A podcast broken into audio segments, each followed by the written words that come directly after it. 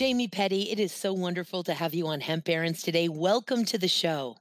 Joy, thank you so much. It's always a pleasure to to get to see you and chat with you.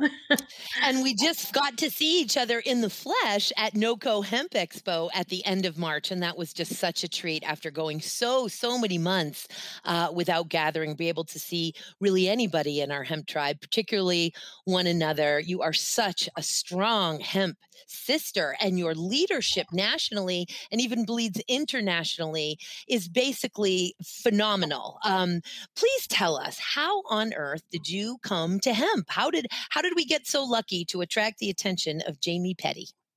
Well, thank you so much. Um, it you know it timing right. Everything is a timing, and and a purpose a purpose for which I feel really honored to have fallen into. And it started with my now stepson Justin Petty, and as you know, his squad at Recreator.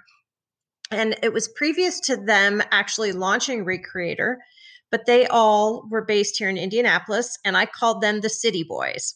They lived in town, they lived in Indianapolis, and on the weekends, they would come out to our farm and we would share bonfires and beverages and just nice entertainment and talks. And they taught me about the industry and all of the benefits. But what was interesting, Joy, is that I truly just assumed that we were growing hemp you know, I had been living in San Diego, in Coronado for 20 some years, way far away from agriculture. I remember jumping out of an airplane and my parachute cord and the parastraps were hemp. I had no idea we weren't growing it.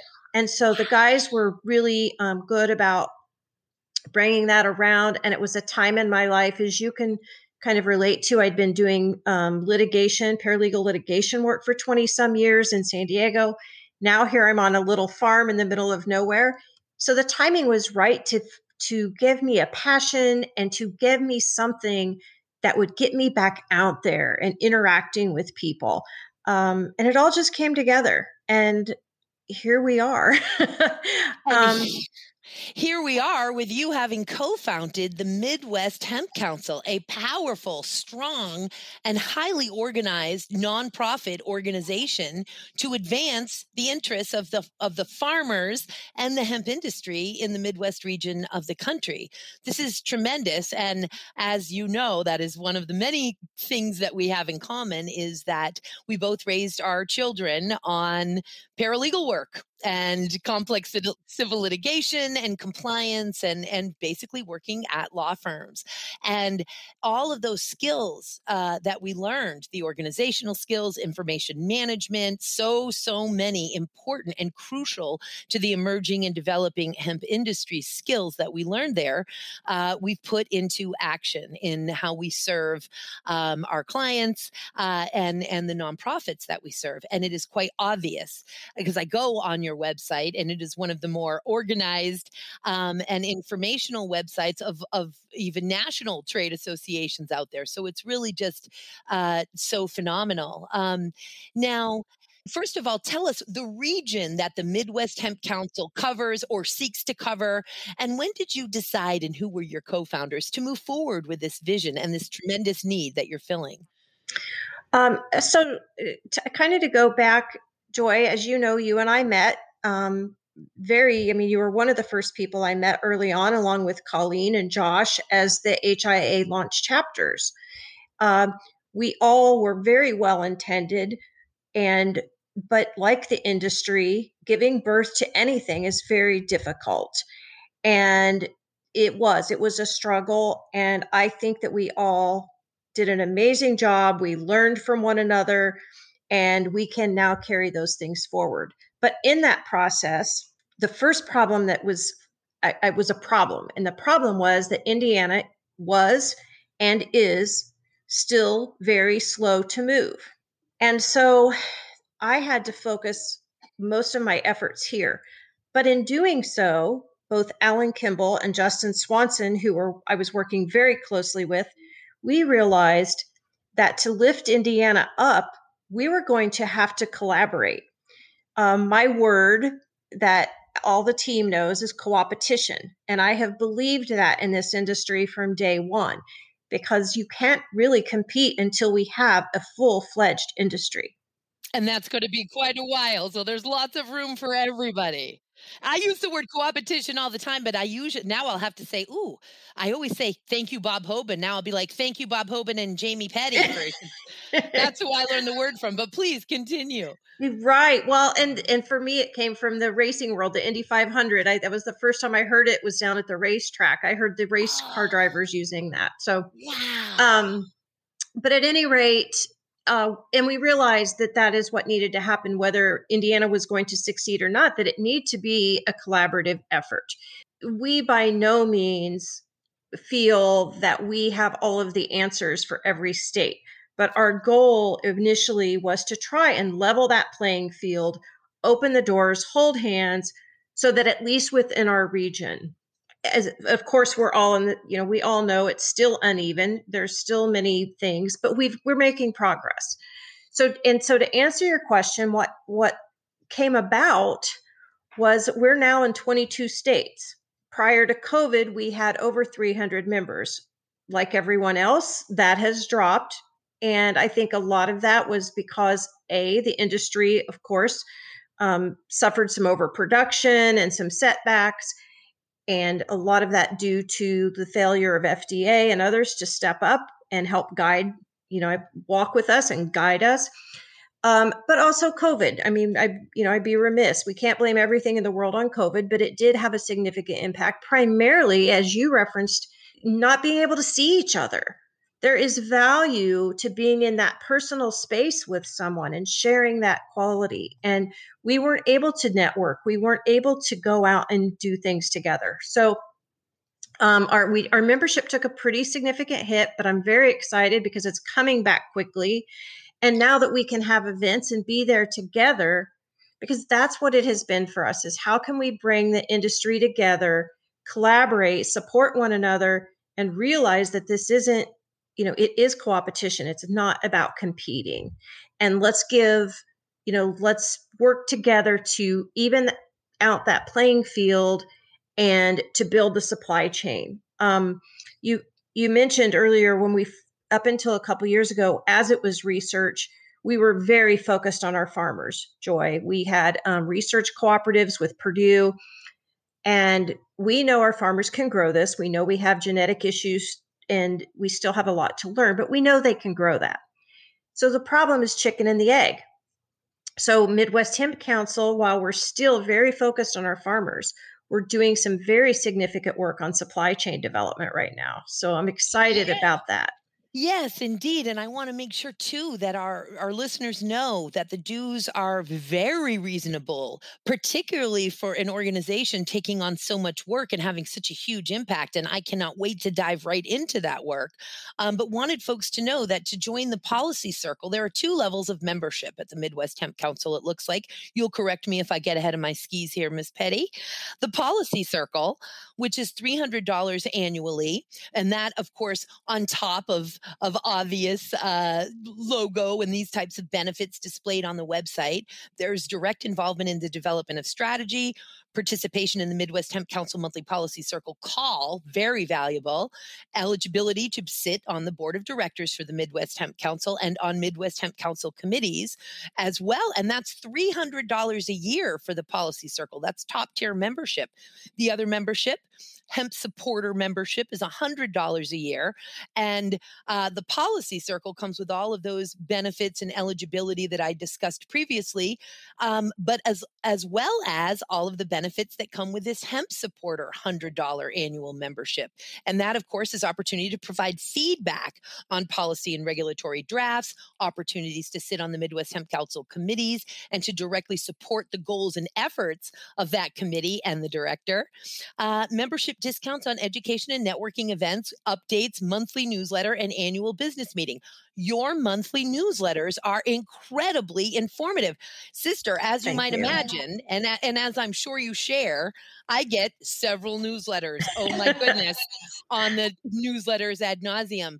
I'm all Midwest Hemp Council is one of those newsletters that I read all of the words and I go down and look at all of the links because you generally will have some even additional links and information at the very bottom. So if you don't go all the way to the bottom of a Midwest Hemp Council newsletter, you're going to miss some good stuff. Um, so just really, really uh, important work there uh, in in terms of just delivering information and engaging with your members. Um, let's talk about some of the well, everything you're doing is exciting. I guess it's just that let's pick the ones that are so incredibly important. And if you don't mind, and this and, and this may not be one that you even consider to be your most important, I just think it's absolutely fantastic. Um, and that is, excuse me, uh, the Midwest Hemp database. You're just uh, so you're assisting building that database. Can you tell us about that? And then, of course, please launch into um, uh, some of the other missions and goals that you're working on. Okay, so Joy, thanks a lot. That's um, out of University of Illinois. That's where it's actually based. But what has come about over the last two years is great synergy between Purdue University, University of Illinois, Michigan State, and Wisconsin, and their um, respective hemp extension specialists. Ours, of course, our amazing extension specialist is Marguerite Bolt. Um, James Decker, I may be saying that wrong, out of Michigan State, and then Shelby Ellison out of Wisconsin. So they work with Phil to develop this database, but it requires um, collaboration to bring farmers to the table so they understand the value of contributing those genetics and their test results and so forth to that database. And I will be honest, I was a little bit surprised at some of the hesitancy initially. So we've tried really hard to get the word out there, talk to our growers one on one, and help them understand that by participating, not only do they receive a discount on their testing and so forth, but they get to be a part of as we continue to build out this industry because we can trace genetics, we can trace what these genetics do in certain situations. So yes, we and and I'll tell you, Joy, that's really what you'll find because we are a nonprofit and we are in the hemp industry. Our resources are slim, so perhaps we can't always lead initiatives but we believe in supporting and collaborating with those. Um, you know, even with our national associations, regional, state, it's really my goal and our team's goal to bridge that and to keep working together and building out together.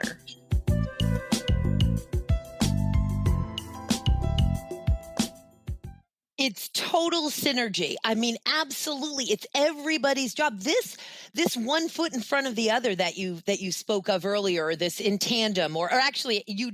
I'm the one who uses that phrase. You use the chicken before the egg type of phrase. So here we are asking farmers to grow a crop for which there's very little infrastructure. We're asking entrepreneurs to invest in infrastructure for which there is very little crop. If we take the CBD and extract out of it, which I'm usually very happy to do, and we all need to work together. And again, with the collaboration, so very important, all of the different industries. I mean, m- one of my favorite associations, besides, of course, the US Hemp Roundtable, which for me, and as you know, because of my legal background and and that's what I do for a living, my career, of course, is is expert witness and legal consulting and regulatory work.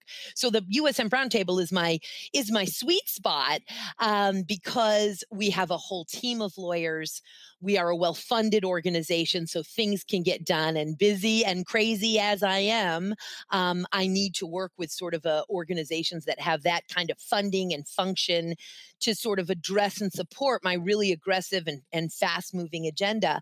US Hemp Building Association, which I know is a love of yours as well, just so thrilled to support their work. And, um, and of course, of all the 25,000 or whatever hemp products we have, you know that Hempcrete is my absolute favorite one of them all. Um, and Midwest Hemp Council is an advocacy partner of the U.S. Hemp Roundtable our advocacy partners are are in so many ways the lifeblood of the organization. These are the folks who are in there with the trenches in the trenches with us and it's only through that coalition building not just among our members and the for-profit corporations and companies and entrepreneurs but it's the coalition building among those doing the work among the nonprofits that is so valuable and it was just such a thrill uh, to see midwest hemp council's acceptance to that invitation conversation. Jamie, thank you for joining the USM Hemp Roundtable. We wouldn't have it any other way. It is absolutely crucial to what has happened with this industry.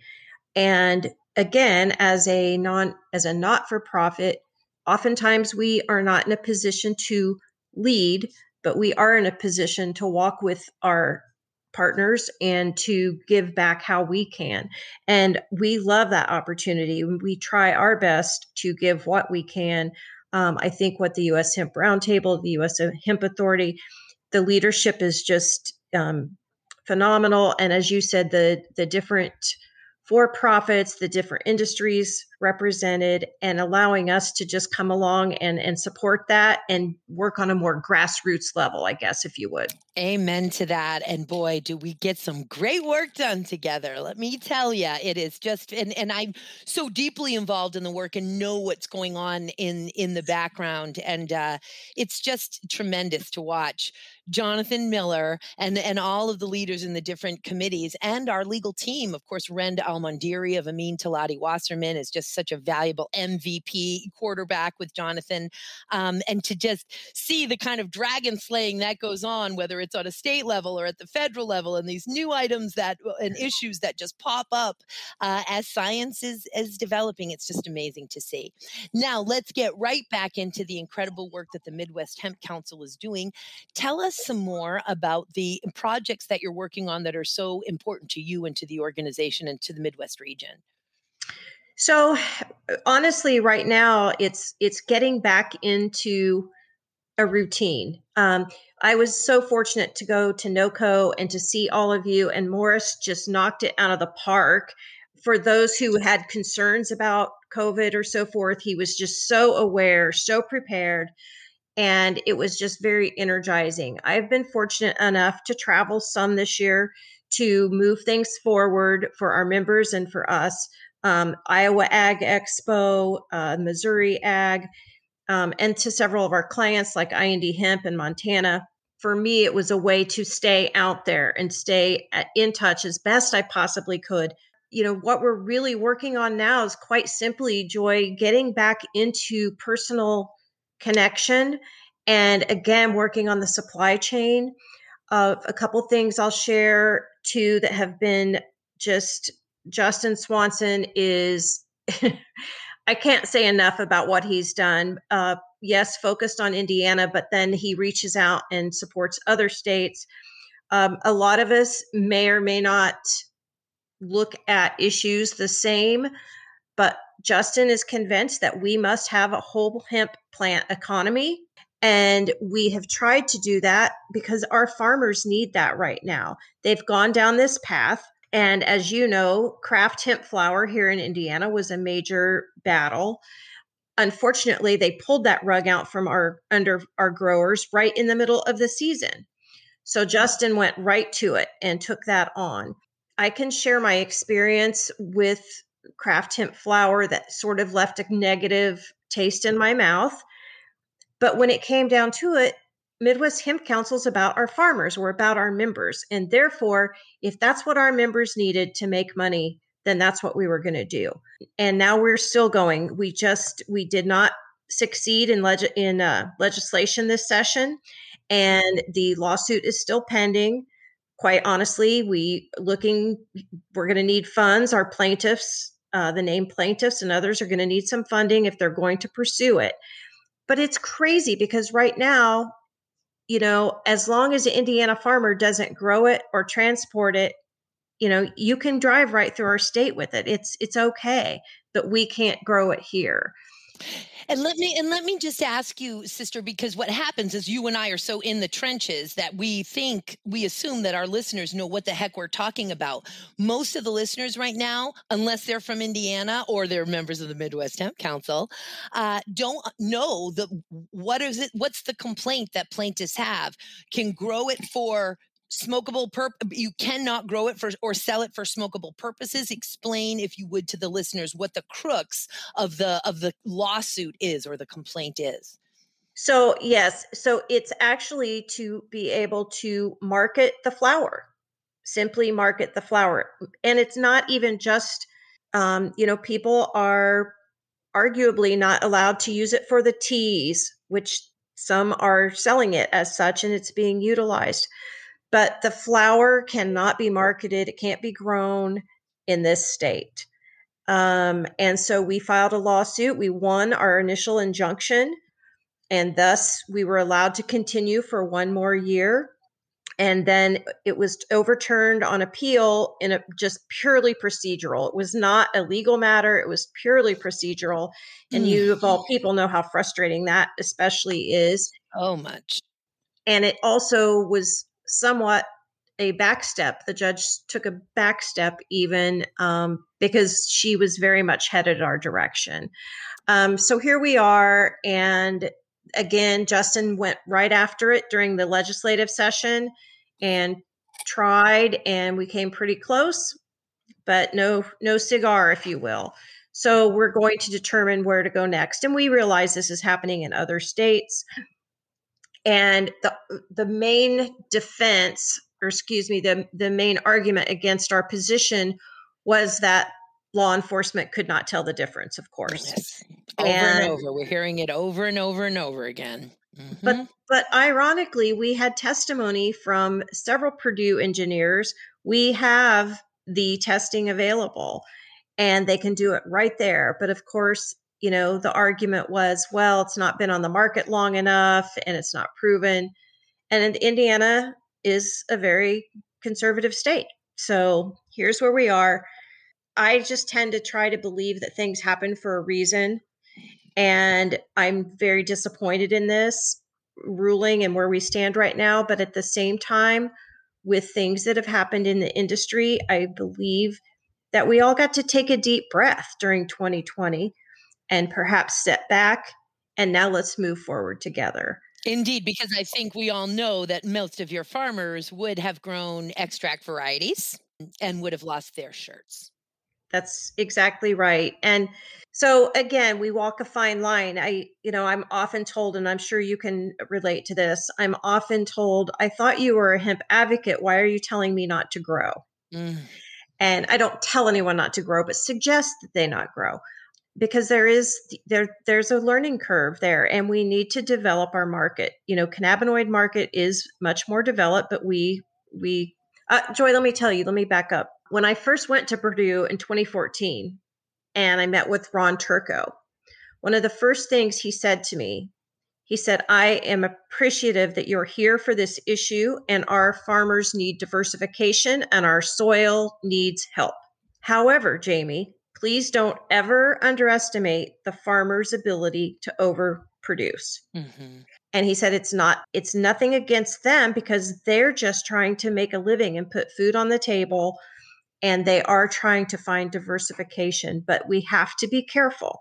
So I've always tried temper my energy and my excitement for hemp with reality when it comes to the growers and and producers and the producers amen it is the most important thing to do is to not overpromise and underdeliver on this crop. It is to be fair and straight with the most innocent and fair, straight population uh, we we may very well have in this country and others, and that's the farmer population. um, and uh, and and I often say, by the way, that you know, 2021 is the year of the variety trial. People, it's the year of the variety trial. So it isn't just hard lessons, and as you say, and, and market stabilization. Market stabilization meaning, okay, guys, come to come to find out, it takes a little bit of hemp to make a whole lot of extract or a whole lot of CBD, if, if that's the way you know folks are are thinking about what hemp extract is. Um, so, for the love of God, please do not continue to grow it when uh, we have numbers. You may have read uh, that op ed of Julie Lerner a, a, few months ago, which I just thought was so brilliant. And it was called Hope is Not a Strategy. So, stop tolling. That's right. And it was fantastic, right? I keep every present presentation I'm I'm doing. I'm um have like there's a Julie Lerner slide right now, and uh, and and PanXchange had done you know such an outstanding job crunching those numbers through publicly available documents to, to estimate, oh my goodness, it looks like it takes 4,817 acres to create all of the extract that was produced last year. And that's why we have, of course, barrels of raw crude, which now is clearly going bad from the 2019 and 18 even growing season, um, and all of that biomass. So it's just so important. And what we really need and want is for farmers to know what oil seed and fiber and dual and tricrop uh, varieties grow in their climate, in their soil, in their photo period. And variety trials don't require a ton of land; they require the experience of growing and and that knowledge. And we certainly wouldn't want farmers who do not have a market or nearby infrastructure in the oil seed and fiber um, variety a sector to grow acres and acres of it. We want you to succeed. We want our farmers to succeed. The infrastructure needs to be there to process, whether it's that nutrient dense grain, whether it's that longest, strongest fiber in the world. The infrastructure needs to be there. The market needs to be there. To me, I see 2021 as the year of the variety trial. And if you and and everyone else, stand down, stand down. I don't mean to be a dream killer at all, but um, but we just we got a lot in backstock folks and and things need to stabilize. And fda we need fda to create that regulatory framework for hemp extract and and just remove this uncertainty and this dark shadow of of gray area and and lack of confidence by investors and and the market. We need to move that forward. I i agree joy. I think uh you know here in indiana i can tell you specifically and well indiana michigan uh, Illinois, I can tell you that we are doing fiber and grain varietals that, at, to my knowledge, no one else is growing except for varietal purposes. So I'm very excited about that because that tells me that that we have people's attention in the right way. They're listening. They understand that this is an opportunity that's developing. But again, it's it's you know I every day uh, I'll tell you the other the other thing we're doing. We're working very hard to develop a supply chain. There are some things, unfortunately, I'm not allowed to share right now, but I'm hoping that in about a month to two months, we're going to have some really good news that will show that we are going to normalize shelf space. Uh, it is mostly cannabinoid, but there are grain products. And we're hoping that this will be a really um, first collaborative effort to educate and get products on shelf space and that that will only continue. Part of my problem within the state of indiana and we're talking about it in neighboring states is for example infrastructure. You mentioned this earlier and again it's my my chicken and the egg problem is that you know i have a potential for infrastructure but they don't want to build it unless they know they have contracts. Well we can't have contracts for something we're not producing. So we're hoping that by having this larger net and this larger ring of trust and transparency and traceability that we can develop those. But it takes all of us. And and again like you mentioned we are so happy to be teaming with us hemp roundtable and also um, all of the other organizations we have so many affiliates. And yes i share with you the us hemp building you know the building association. That building materials are where i want to see us grow. I really want to see that take hold. I love what greg wilson is doing with hempwood. We have a project coming on in indiana in columbus indiana I hope to have more information for you in a couple months, but we believe we're going to be working on affordable housing using hemp materials. So for us, you know, I feel like we don't have one big thing right now, Joy, but we have a lot of initiatives that we're supporting and that we're trying to drive. You are a lightning rod, a total catalyst, absolutely, in so many directions. It, it takes all of us, and I'm really happy to see. I feel that I see the industry coming together strongly again. Um, you know, we had birthing pains, and but I growing pains, but I really believe we're coming together.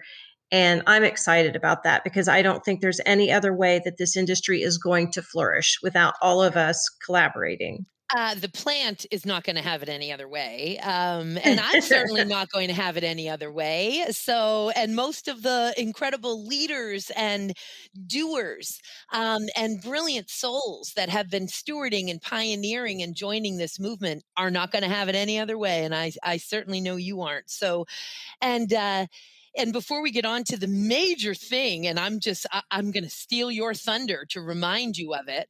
Uh, and I'm so excited to do it because I'm so happy that you're doing it. But I, I also wanted to just mention that indeed, when we talk about fiber and grain, and particularly fiber, because for the listeners who haven't heard me say it a thousand times on Hemp Barons, we are talking about human and animal nutrition body care, nutraceuticals, pharmaceuticals, paper, textiles, building materials, biocomposites, bioplastics, energy, fuel, battery storage, charcoal, pellets, nanotechnology, biomedical applications. Somebody stop me. It's everything.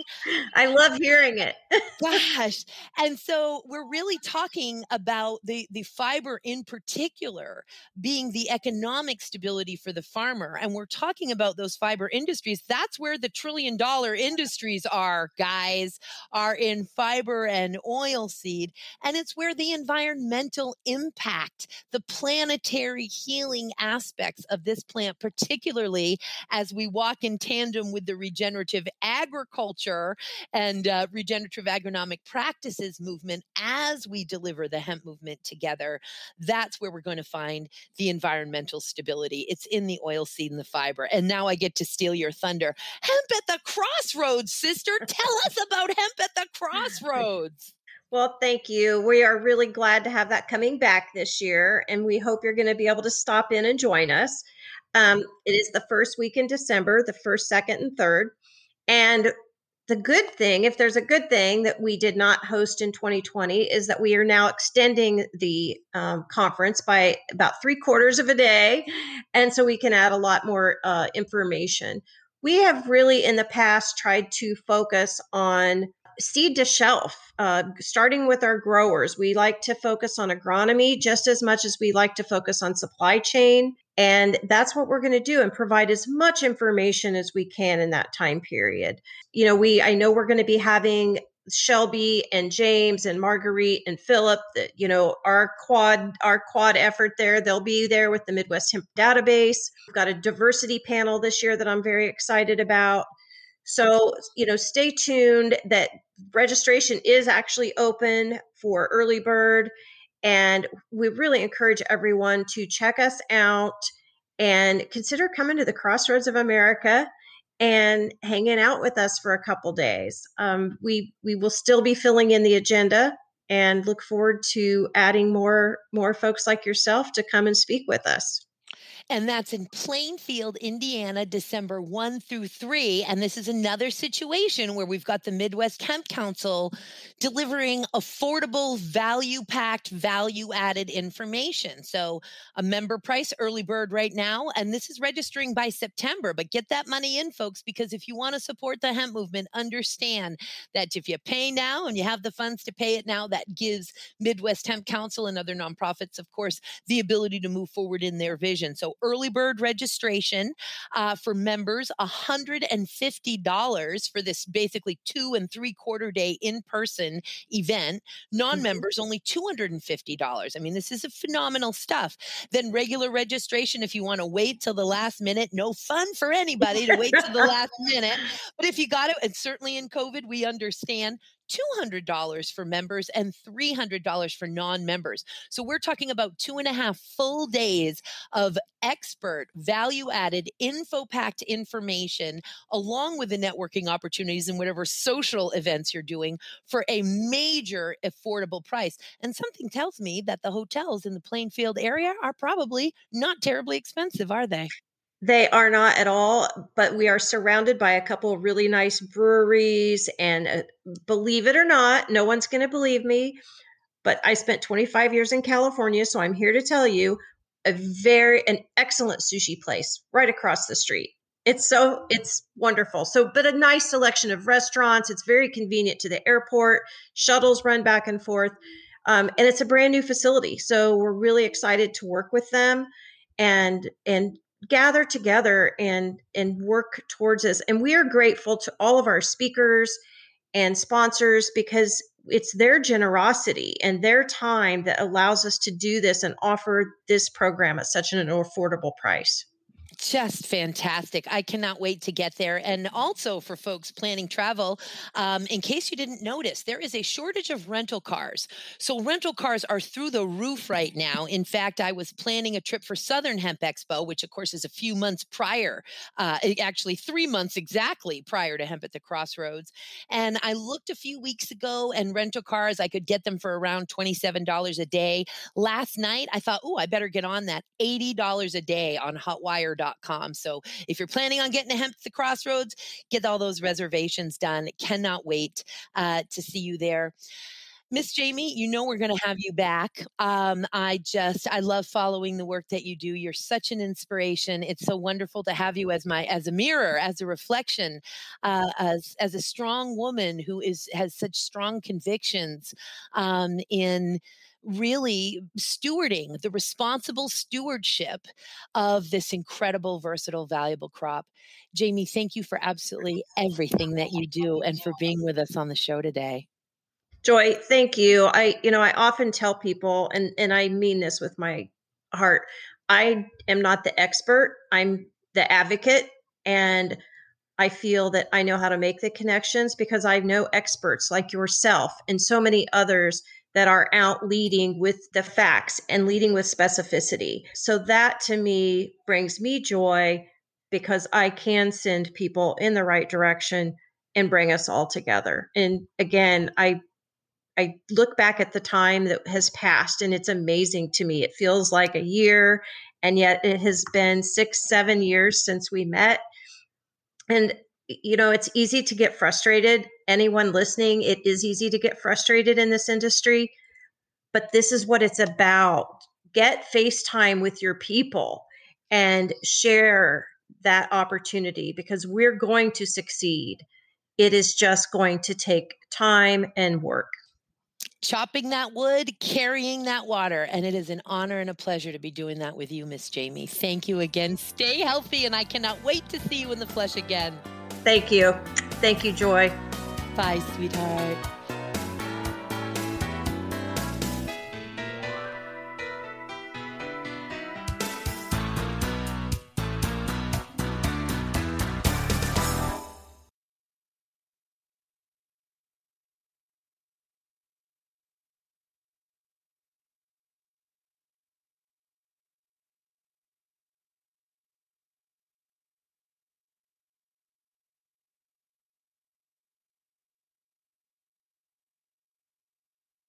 Thanks for listening to today's show.